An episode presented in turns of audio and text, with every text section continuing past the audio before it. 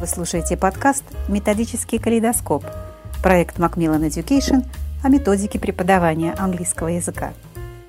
Сегодня у нас в гостях Юлия Елизирова. Юлия – преподаватель английского языка студии Юлия's English Home, город Москва. Здравствуйте, Юлия. Здравствуйте, Наталья Ивановна. Спасибо большое за приглашение. Мы сегодня будем говорить про тесты и тестирование. Юль, как вы думаете, почему преподаватели э, не только в нашей стране, но, мы уверены, во всем мире так любят тесты? А, я думаю, что тесты э, это, с одной стороны, такая вершина, которую, конечно, очень хочется взять. Это, это видно сразу, когда ты получил сертификат, когда ты получил определенный уровень. А, но, с другой стороны, это такой немножко скользкий путь, который нас сталкивает с, образов... с преподаванием. То есть мы начинаем иногда немножко э, скатываться на тест ради теста, на определенное натаскивание, когда начинает страдать преподавание. А, с одной стороны, да, преподаватель видит результат, с другой стороны, мы понимаем, что что-то здесь не то. Я думаю, что может быть причина в этом. А, и, в принципе, если уже углублять эту тему, можно сказать, что тесты, а, они должны быть для учебы. То есть а, не учеба ради теста, а тест ради учебы, чтобы итоговый результат, который мы получаем, он давал нам определенные маневры, как я бы, наверное, сказала, такое, знаете, как бы ручное управление образования. То есть мы прошли тему, мы прошли там определенный тест, мы его сделали, мы видим, так, у нас здесь не получилось, здесь не получилось, значит, здесь и сейчас мы что-то начинаем менять в уроках, мы начинаем возвращаться к этой теме, или мы идем дальше, но мы понимаем, что у нас здесь еще есть определенные пробелы, которые нужно дочищать. То есть э, это не может быть э, тест, который мы сдали, забыли, поехали дальше. Я считаю, что это вот в корне неправильно. А, Юль, нужно ли готовиться к тесту учителю? Ученикам понятно, то есть мы, э, он знает, например, что будет тест в конце uh-huh. юнита, uh-huh. А, как правило, это такой это achievement тест, где мы хотим, чтобы все учащиеся uh-huh. набрали максимальное uh-huh. количество баллов, в отличие, например, от других видов тестов. А вот. Нужна ли особая подготовка а, учителю, ученикам? Угу. Здесь вот э, я бы добавила да, в продолжении и прошлого вопроса, а, как, как я это вижу, да, как я это всегда делаю, а, первая наша цель, тест, он никогда не должен демотивировать. И поэтому, когда я а, понимаю, что у нас с ребятами, там, допустим, через урок будет, должен быть тест, если это из учебника, возьмем, например, там Gateway, да, то э, там тесты выстроены немножко такой, как в системе Revision. То есть в этом тесте не будет каких-то новых э, тем, это невозможно. Там не будет каких-то новых skills, это тоже невозможно. А если мы берем другие учебники, там везде по-разному. Здесь учитель должен а, понимать, первое, если я знаю заранее, что мы проходили там одну тему тесте почему-то совершенно другое, огромное количество новых слов, это значит, что будет демотивация, дети сдадут ниже, дети будут расстроены. А, в чем смысл? Да, как а, однажды мой знакомый сказал, common sense approach, да, подход здравого смысла. В чем смысл дать такой тест? Завалить детей? Окей, хорошо. Что будет дальше? А, если это школа, они будут вынуждены ходить. Если это частные курсы, они начнут расстраиваться, там, да, не, не будут посещать занятия, еще что-то. Ну, то есть в этом смысла нет. Да, поэтому, когда я готовлюсь к тестам, я всегда просматриваю, во-первых, вариант теста, который я буду давать ребятам. А, и всегда обязательно у нас есть урок такой, как revision. То есть это и какие-то mind map можно нарисовать. А, я очень люблю давать фидбэки, собираю из домашних заданий какие-то, допустим, где были их ошибки, их же можно еще раз вывести на экран, если мы говорим об онлайн-образовании. Ну, также сейчас и в школе, в принципе, да, вы выводите на доску, их типичные ошибки, еще раз это вспоминаем, еще раз это проговариваем, обсуждаем. А, то есть Я считаю, что это достаточно в этом плане полезно. И, конечно же, учитель должен, а, мне кажется, понимать, что он хочет тестировать. Да? Если вы хотите там проверить слова, хорошо, а, не нужно давать для этого там диктант переводной. А, можно же использовать там дефиниции. Вот я всегда при работе в школе я давала, допустим, там 20 слов, чтобы, ну, к примеру, там, хорошо, 15 там, выражений каких-то, которые мы прорабатывали, которые циркулировались. На следующем уроке у нас там, по, по 7 слов на каждый вариант, ребята писали дефиниции, и потом с этими словами предложение. Все, я вижу, что он это понимает, я вижу, что он может с этим составить предложение, для меня это знак, что он это знает. Так как, что, что есть знать слово? Знать произношение, знать, как использовать, знать, как написать, я вижу, все, отлично. А, другой момент, да, если мы говорим, что мы тестируем, вот, э, я, в принципе, этому учу деток с четвертого класса. Они знают, что есть кирпичики, лексика, грамматика, но есть что-то, для чего тебе кирпичики нужны. Я им так и говорю, что вот это кирпичики, они, они лежат, они просто лежат. Если ты их не используешь, они никому не нужны. Мы должны что-то построить. Построить домик. Домик какой? Разобраться с текстом, или что-то сказать, или написать, или услышать. Для детей это очень образно, понятно. И, э, конечно, самое лучшее, это когда они говорят, когда это подготовленная речь, ну, например, как в кембриджских экзаменах это делается, не когда он зазубрил монолог, пришел, а когда там те же картинки, какие-то вопросы, обсуждения и письмо. И э, здесь, опять же, можно немножко а, сделать такое, знаете, как э, не дать им маневров для выбора особо, да, сказать, хорошо, мы отвечаем на вопрос, используя вот это, вот это, вот это, вот это. И ребята уже вынуждены такой, да, как forced practice, они вынуждены будут отвечать, используя то, что я хочу от них услышать. А, это посложнее, потому что это сложнее проверять, но с другой стороны это нам дает большую картину реально того, что есть. Вот. А, это как учителя, ну как я готовлюсь а, к этому всему. Как ребята готовятся? Я всегда для них пишу, делаю квизицеты, и перед тестами. В своей практике те, кто у меня занимается в онлайн, к сожалению, я не ну не то, что, к сожалению, наверное, к счастью, я не трачу на уроки время на тесты, я разрешаю делать тесты дома. А, и ребята, вы знаете, не все пишут на 100%, даже имея дома все книжки, казалось бы, да, что вот бери книжку и вперед. Нет, а, но я всегда советую перед началом того, как ты садишься писать тесты, я советую просмотреть весь квизлет-сет, просмотреть весь юнит от начала до конца, это там 10, сколько там страниц, это не так много, просто пролистать, освежить, и, например, те, кто это делают, они пишут 90+. плюс. То есть это достаточно серьезные результаты, потому что оно все свеженькое, оно только что все э, уже проверено, просмотрено еще раз, и ребята пишут очень сильно, очень хорошо. А здесь еще, знаете, я вспомнила тоже интересный такой момент, а, как, как можно делать тесты, если у вас, допустим, плохой э, тест-буклет, но бывает, да, книжки, не все хорошие учебники у нас, к сожалению, есть учебники, где тесты не очень хорошие.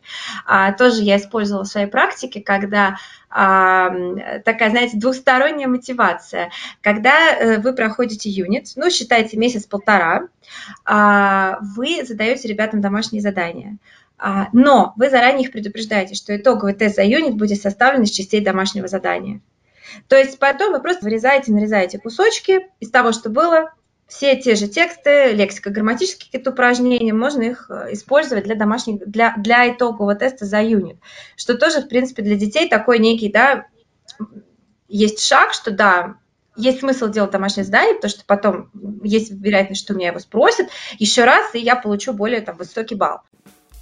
Дополнительные материалы по этой теме вы можете получить по ссылке в описании подкаста. Юля, как правильно интерпретировать а, результат после теста и а, как хвалить или не хвалить учеников? А, как э, интерпретировать результаты после теста? Я делала это так, и сейчас это делаю. У меня есть таблички по всем моим группам, где я разделяю прям э, как э, в самом тесте. То есть это vocabulary grammar, speaking, listening, reading, writing. А, наверху у меня прописаны максимальные баллы. Дальше я выписываю баллы детей. А, потом, а, когда мне все сдают работу, уже всю я таблицу заполнила прям по скиллам, я скрываю имена и на экране показываю им их итоговые результаты. Таким образом, ребята видят себя, а, я каждому отдельно высылаю их результат, и они видят в целом, как э, проработала группа. А, мы всегда делаем выводы вместе, делаем их по-русски, особенно если это уровень, допустим, А1, А2, ну, они еще не имеют такой возможности, да, там обсуждать это по-английски. А ребятам очень интересно, и вот хочу сказать, что в прошлый раз, например, меня даже попросили откатить на сентябрь и посмотреть, а как же было в сентябре. То есть им очень важно видеть, что я получил. И они видят то, что да, здесь мы сильны там в аудировании, мы молодцы, у нас у всех там 9-10 из максимальных 10. Тексты всегда сложнее, но они видят, что в сентябре, если в тексте, грубо говоря, было 10-16, 10 из 16, то, э, допустим, там январь-февраль уже стабильно, допустим, 14 из 16. То есть они понимают, что да, тяжело, но мы уже отбили вместе еще пару баллов.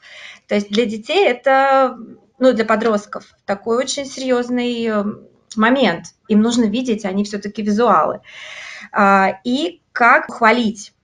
А, я всегда хвалю поименно, но это такой, знаете, психологический момент, это все знают, мне кажется, уже.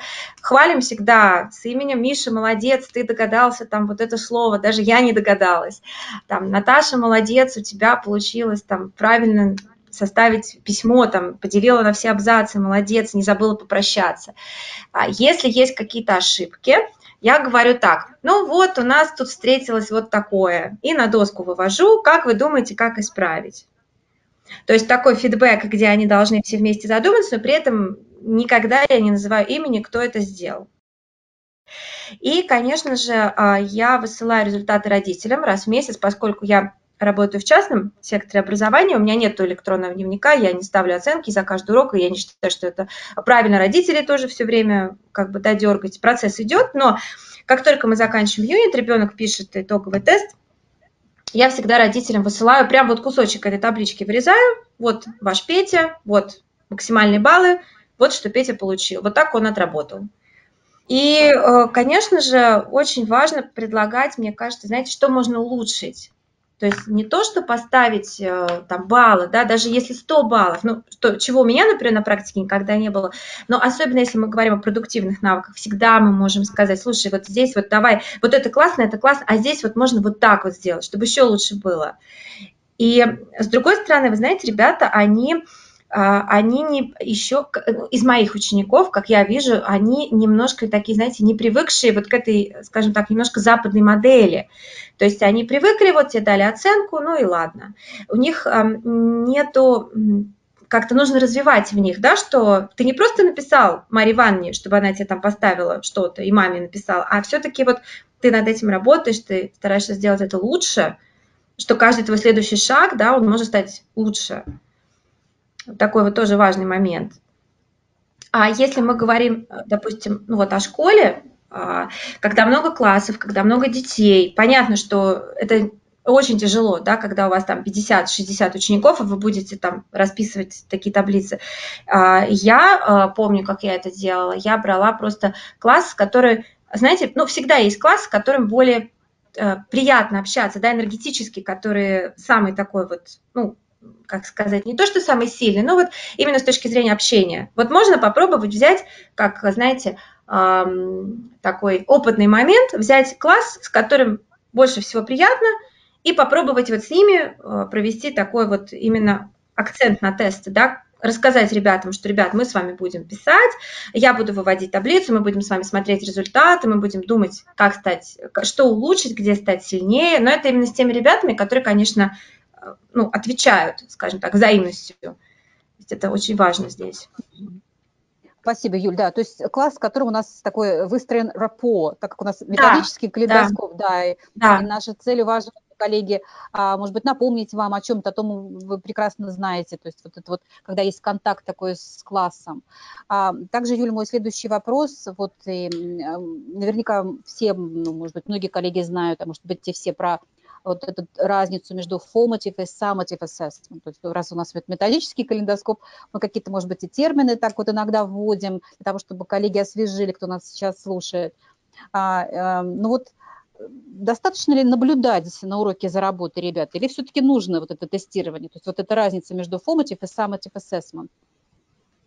А, вы знаете, с одной стороны, конечно, хороший учитель, он всегда знает, на что способны его ребята. И да, это как хороший тренер, он всегда знает, кто пойдет на соревнования, кто возьмет какое место, плюс-минус. Мы это знаем, мы видим по работе. И э, я хочу сказать, что всегда, когда мы э, на уроке задаем вопросы, мы, по сути, мы всегда тестируем, да, какая-то часть речи, э, допустим, там какой дальше предлог. Э, мы понимаем, что когда мы 157 раз обсуждаем стратегии, как мы читаем тексты. Мы, по сути, мы тестируем, мы же вытаскиваем из них так, знаешь, не знаешь. Но э, мне кажется, вы знаете, как э, с другой стороны, да, так, вот, кстати, тоже интересный пример. У меня первый класс, э, проходили мы какие-то слова, и мальчик говорит, а что, если мы говорим phone, то можно сказать и telephone. Вот ребенку 7 лет – и я понимаю, какой там в голове проходит в этот момент анализ, что через там 4 дня после урока он пришел, и вот этот первый вопрос, правда, что вот, вот это можно значить и так. То есть как прекрасный тест, он уже все ответил сам. Но, с другой стороны, вы знаете, я читала где-то, есть замечательное такое выражение, да, знать не значит уметь. То, что ты это знаешь, это не значит, что ты это сможешь сделать. Я всегда люблю проводить аналогию со спортом. А, да, когда у меня просто вот э, дочка занималась фигурным катанием, и все родители обычно стоят, они все знают, они говорят, как правильно прыгать, как зайти на прыжок, как что, но это не значит, что мы пойдем и сделаем это. А я думаю, что то же самое здесь. Ребенок может э, вы, выучить наизусть три формы глагола, но это совершенно не значит, что он возьмет и вот просто прекрасно, без ошибок начнет использовать, когда что надо.